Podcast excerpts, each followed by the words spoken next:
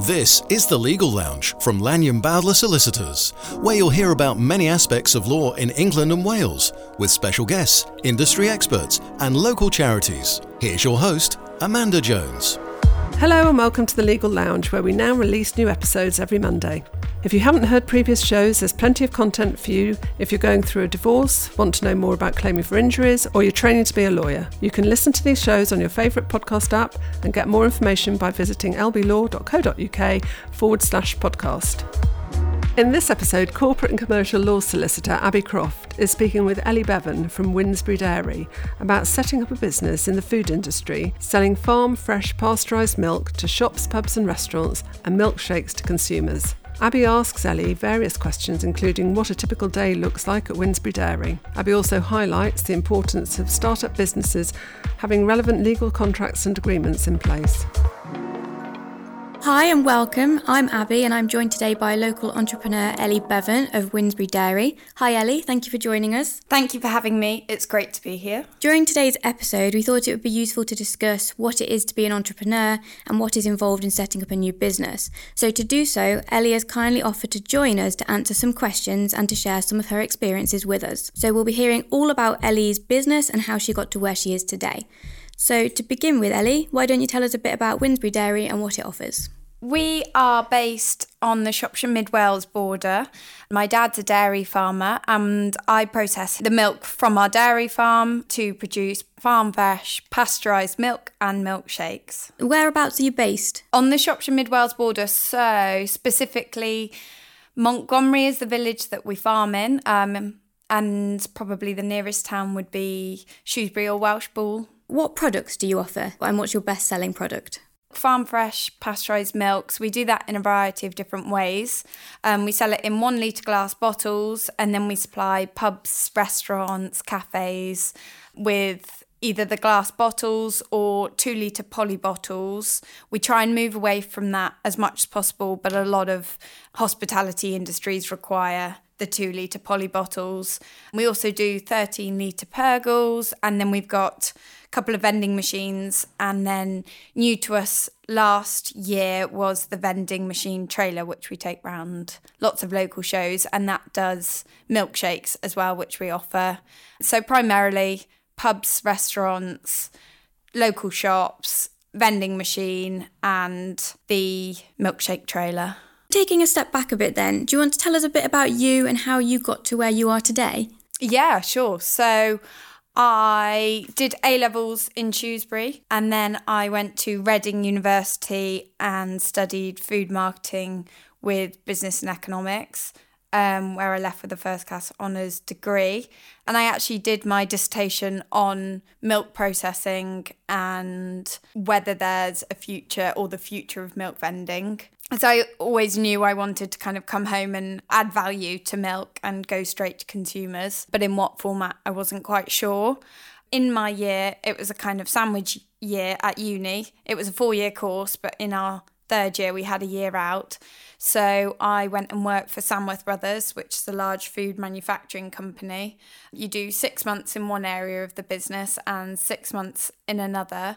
So I spent six months in Leicester and I was a buyer there for Tesco's under the Samworth Brothers branch. And then I did six months down in Cornwall at another one of their manufacturing plants, which did desserts for M&S. And I was a quality assurance technician there down on the line. So that really kind of opened up my eyes to the sort of mass production of food. So how it's done for supermarkets and how sort of own label branded products for supermarkets are produced and yeah it really just opened my eyes as to like the huge scale it is and it made me really really passionate and even more so passionate to get fresh produce so buy local seasonality to get the produce from the farm straight to the consumer and almost miss out that middle step. Then I went back to university, um, got all my qualifications, did my final year, and then I went to Daylesford um, a farm shop. So they've got a few branches in London. Um, I went and worked at the farm in the Cotswolds. Um, so that's a farm shop where they are based on the farm and their main focus is organic and literally taking the produce from the field. I think it's something like 70% of their produce comes from the field to the farm shop um, with minimal processing. Um, and I really, really loved it there. I think it opened my eyes as to the expenses involved and how it isn't quite as simple as you can pull a carrot out the ground and put it in the store. Yeah. But I was really pushing to try and get a milk vending machine in there. So I did a lot of the research and the sort of work behind it there and sort of research the different like manufacturers or people who produce a machine because there's only one that produces them in the UK the others are Swiss and Italian and different machines. So I did a lot of work then as to what the cost would be what the sort of processing functions would be what sort of equipment you'd have to invest in all that sort of thing, all a lot of that work there, and even looked into like the grants and things available for it. But I could never quite get it over the line. Um, so then I, I think the pandemic hit and the food industry changed a little bit. And I think I just decided to come home that, yeah, it was time and I'd had experience in different areas. And yeah, just decided to start it up at home.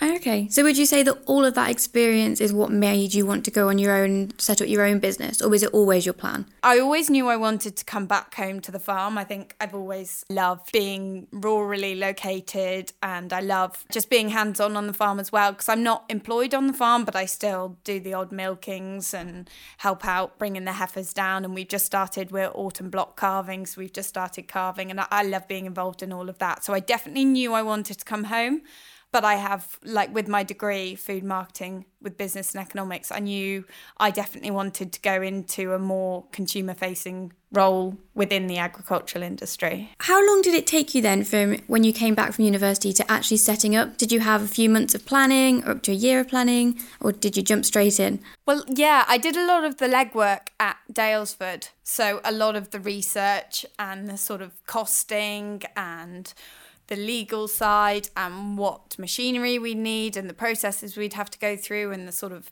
legal documents we'd need and the certifications that we required to be able to trade. Then I just had to come home and sort of like specify that for homes. So I think I finished in Daylesford in the in a July sort of time and then I was actually operational and up and running with Winsbury Dairy Mm, I think it was August time, so it was pretty quick. Given that you're in the kind of food and drink industry as well, were there any additional steps you hadn't like foreseen? Anything that kind of came up as you went along that you had to kind of focus on?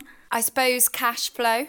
I didn't forecast sort of cash flow as vigorously as I should have. Um, and there's always like operational running costs that you don't expect. And so i suppose there was some things like that that i hadn't planned for as much as i should have. And the legal side of it as well i think it's definitely important to get your local council sort of on board with what you're doing as soon as possible so you can work with them through the process rather than try and get it all done and then be like can you come and assess me audit me? Check i'm all right. I definitely found it helpful to work with them as I was sort of designing the pasteurizing room and things. So working with them to make sure that we sort of ticked all the boxes and got all the paperwork completed along the way.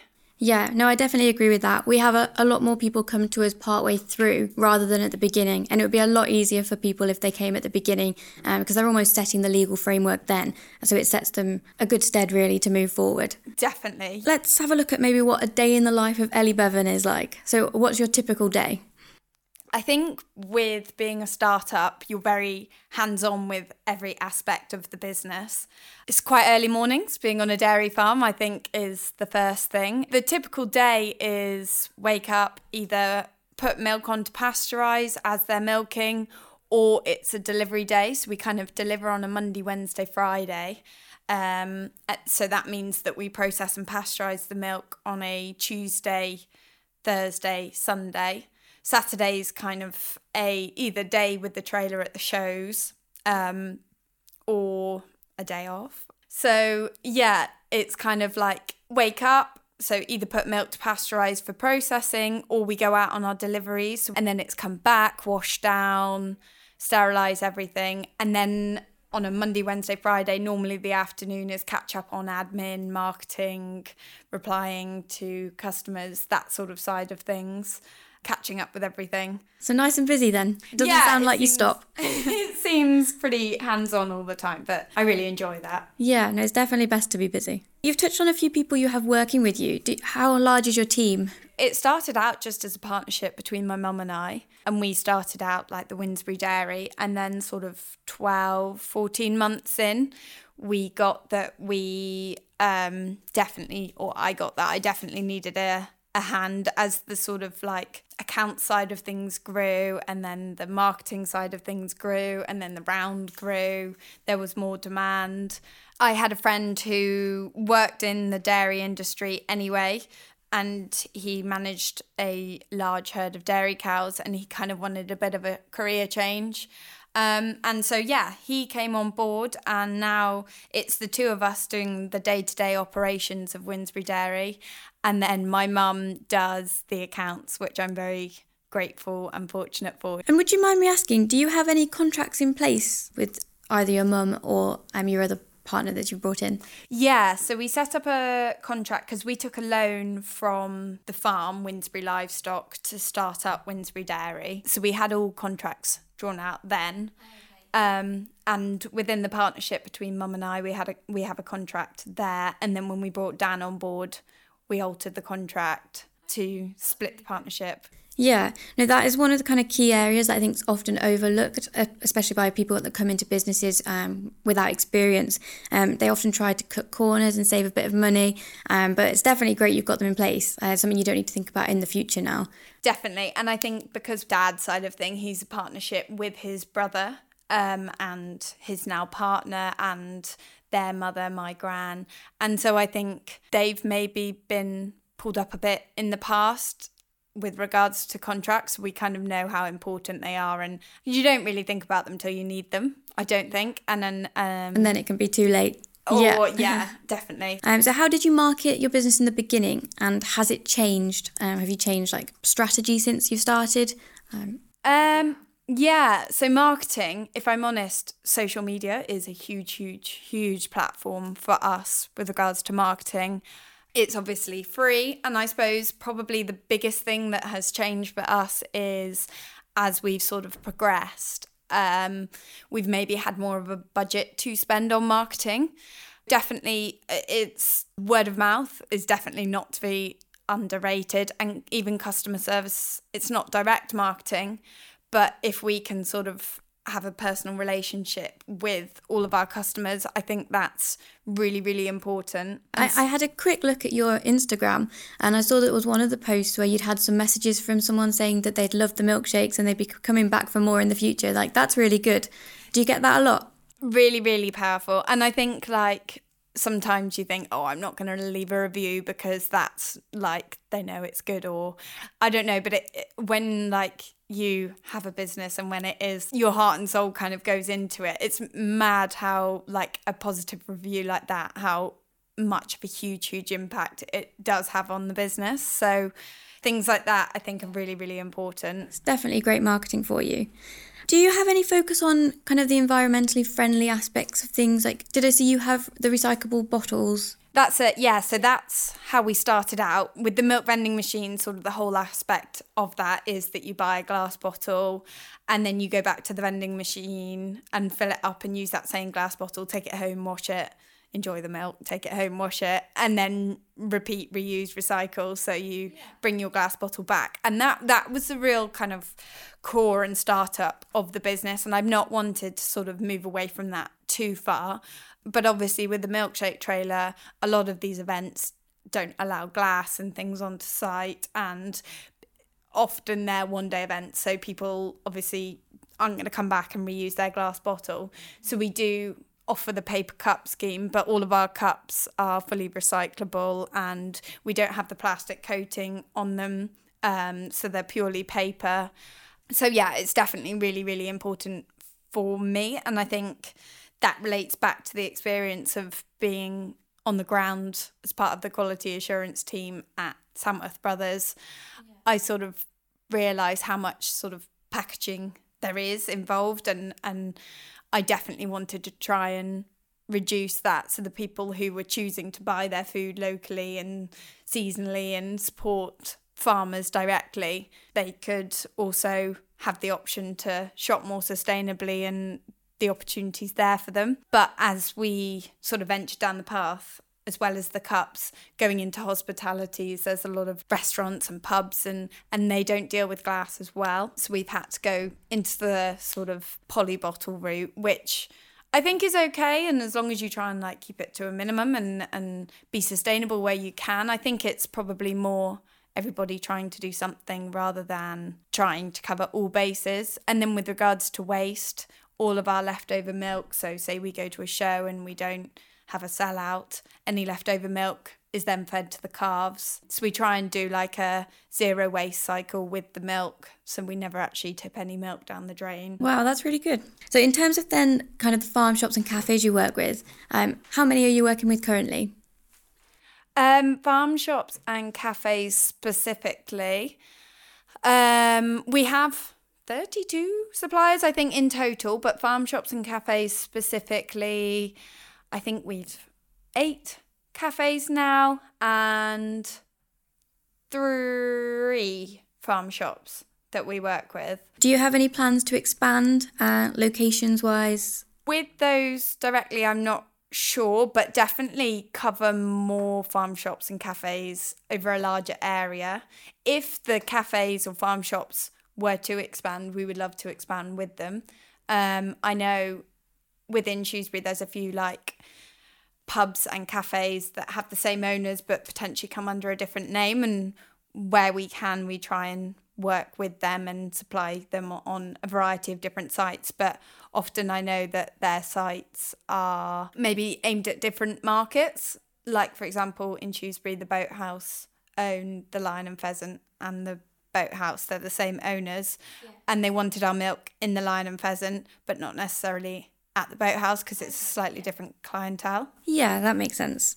So I don't know if you probably already considered this, but would you consider opening your own shop, cafe, or farm shop?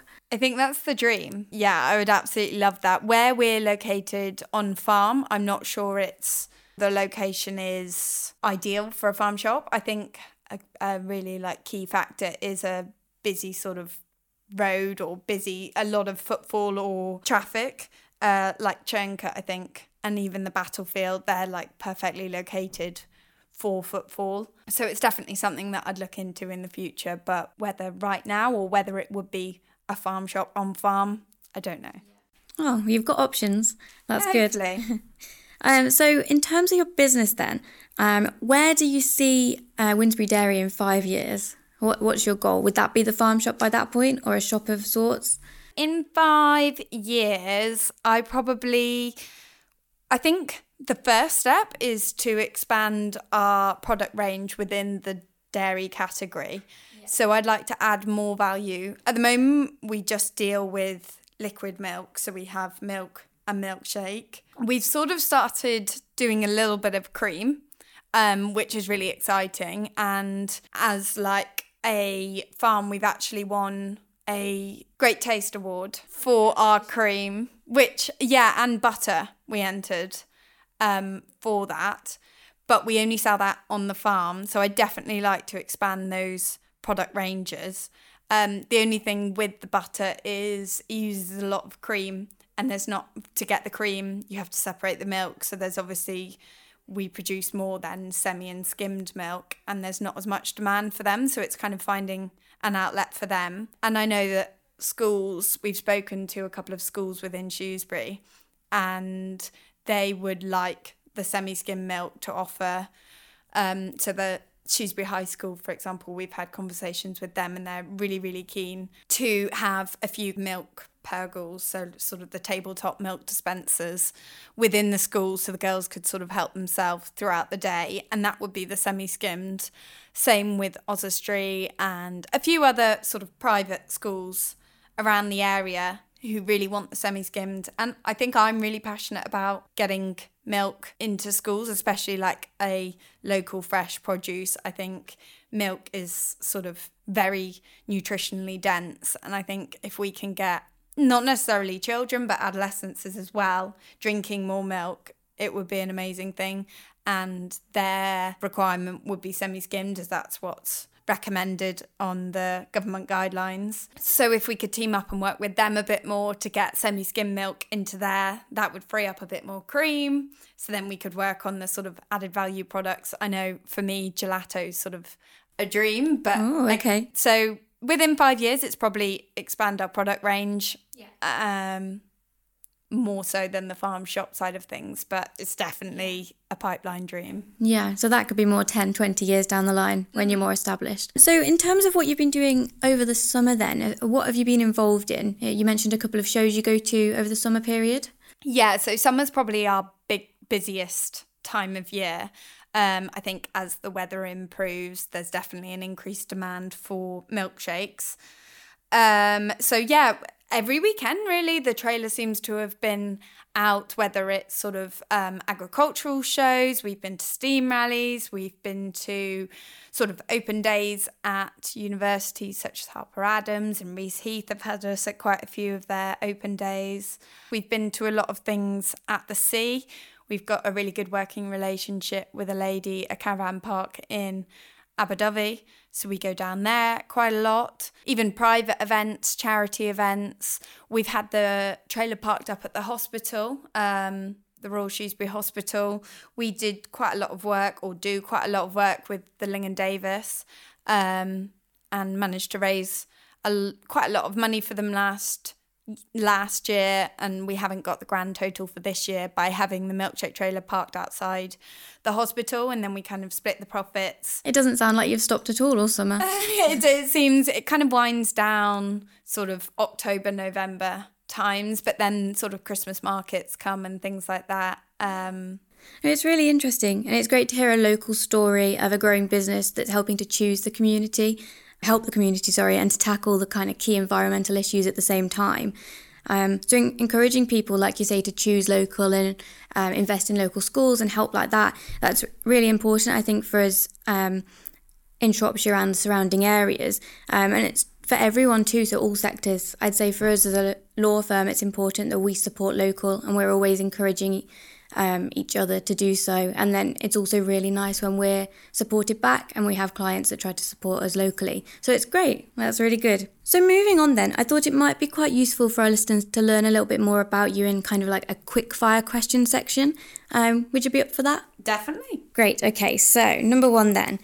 What advice would you give to someone at the start of their journey? Research. Look into what sort of paperwork you need, what different steps there are within the setting up industry, sort of market research. Is there a demand for your product? It's definitely sort of, you cannot because there's sometimes a sort of perception over, oh, I've got this idea, should I keep it to myself and not talk to people about it? But for me, it was definitely research, get out there, talk about it to everyone, Uh, sort of networking. So, is there anything that you made sure you did regularly at the start, or anything that you've continued to do from setting up that you'd recommend doing? And, you know, like weekly check in to see where like where you're at with numbers or something like that. Yeah, definitely. So we have a sit down meeting. I call it a meeting. It's around the kitchen table with my mum, Dan, who's my business partner, myself, and my dad, who's the dairy farmer. Um, and we kind of go through. Mum is incredible at doing like these analyses with all our suppliers, and we've got kind of like January, February, March, April, May for each year. Um, and we look at sort of what they were last month, what they are this month. So, and just like a reflection on any new suppliers and any events we've got coming up. Do we need to order sort of cash flow things? So, do we need more bottles? Do we need to have sort of a large spend on something? We've just bought a new refrigerated van. So, sit down every month and have a conversation like that. And then Dan and I sit down every Sunday and plan the week. So, what makes Winsbury Dairy special? How do you separate yourselves from the competitors? Um, I really like that I am sort of a female in the agricultural industry, and I think there's sort of definitely that aspect within our values and beliefs that milk is really, really nutritionally dense. And I think that's so important. Um, our cows are grass fed, so our milk is higher in omegas. We have minimal, minimal processing. So there's two kind of ways of pasteurizing milk. You can do it in a batch pasteurizer or a inline pasteurizer. The inline is done much, much faster, but it uses much higher temperatures. Um, whereas we do batch pasteurizing, which a lot lower temperatures at a much slower pace, um, but it means that the milk retains a lot more of its nutritional value. And I think m- my passion within that sort of um, sets our milk aside to be a superior product. What's the hardest part, would you say, about being an entrepreneur? Probably the work life balance. Your job is kind of more your life, it's more of a lifestyle rather than a job. I don't know if it's the hardest, but it's the kind of it's the thing that you have to maybe get your head round. Yeah, probably the biggest adjustment. Yeah. From being an employee. That's it. Yeah. So, what's the best thing then about being an entrepreneur? Again, it's probably the same thing, but in a different way, in that you sort of plan your time. So you work all day most days, but you kind of get like that time that say there's a family function on, you can plan your time around it so that you can get time off to go there and sort of like if you need a couple of hours in the day to do something. So, yeah, it, you're really in control of your time. What's been your biggest achievement so far? In terms of awards and success, that side of things, we won for all of our liquid milk, so our milkshakes, our milk, and our cream in the um, International Cheese and Dairy Awards this year. We won gold in all of those. That was really exciting. But also, I suppose, biggest achievements in relation to the charity work that we've done. So, we've done, as I said, a lot of work with um, Lingen Davies and managed to raise a lot of money for them, which is dad sort of went on a journey with them last year. So, that's really significant to us as a family. Um, and they helped him a lot. So, being able to give back is really important for us. And sort of, I see that as a big achievement. But we've also worked quite closely with RABI and the air ambulance. And so, sort of, the charity work that we do as well is quite significant to us. Yeah, again, it's great that you're helping the local community as well as doing what you love. Exactly. So, has there been anything that's been easier than you thought it would be? I don't know how to put this, but the the people, like the community, building the community. Like 90% of people are so kind and they're so um, willing to try your new products and excited for you and they rally behind you. And sort of the support has been unbelievable. Like, and I, and I, I think I was blown away by how incredible people are. That's definitely what you want. Uh, and what about then something that's been slightly harder than you thought it might be? Is there anything that comes to mind? Not harder, but I think to have things down on paper that you know that you're doing, so you sort of once you've pasteurized and things, you know that you wash the pasteurizer and sterilizer, and you know the chemicals you do it with, and you know that you do the drains every week, and you know that you sort of at the end of the day you sterilize all the room and sort of wash down. But I think it's the kind of having the paperwork behind that and then recording it all on the paperwork. I think I maybe under anticipated how much sort of you have to record everything you do to back up and prove that you are doing what you say you do. I can imagine there's a lot of paperwork. yeah. Looking then at the good and bad sides of being an entrepreneur, would you ever go back to being employed, do you think? I think it's different people, different things. But for me, I, I love, I sort of love that you're in control of how hard you work, sort of equals how much you can succeed. So how much you put into it you directly see the results of that. So my next question was going to be do you love your job? But I think you've answered that one. yeah, I do. I feel smug saying it, but I it, I do. Thank you, Ellie. That's all been really interesting, and I'm sure your answers again will help a lot of local entrepreneurs to develop their business further. Is there many startups that you work with and I suppose especially locally and within the food industry? Uh, yeah, so we, we get a lot of startups come to us for assistance and help in the beginning. Um, more so, like I said, they come a little bit later on, but it's nicer when they come right at the start. But really, my advice for them, usually from a legal viewpoint, is kind of just setting the legal framework and choosing the entity they want to go forward with. So, like you said, that you're in partnership, um, but the two key ones are they can either be incorporated as a private limited company or they can go into partnership. Uh, and again, they can also be sole traders. So there's lots of options in the beginning, and it's weighing that up and deciding what's going to work best for them. So it's kind of helping them pave their way forward into the industry they want to go into.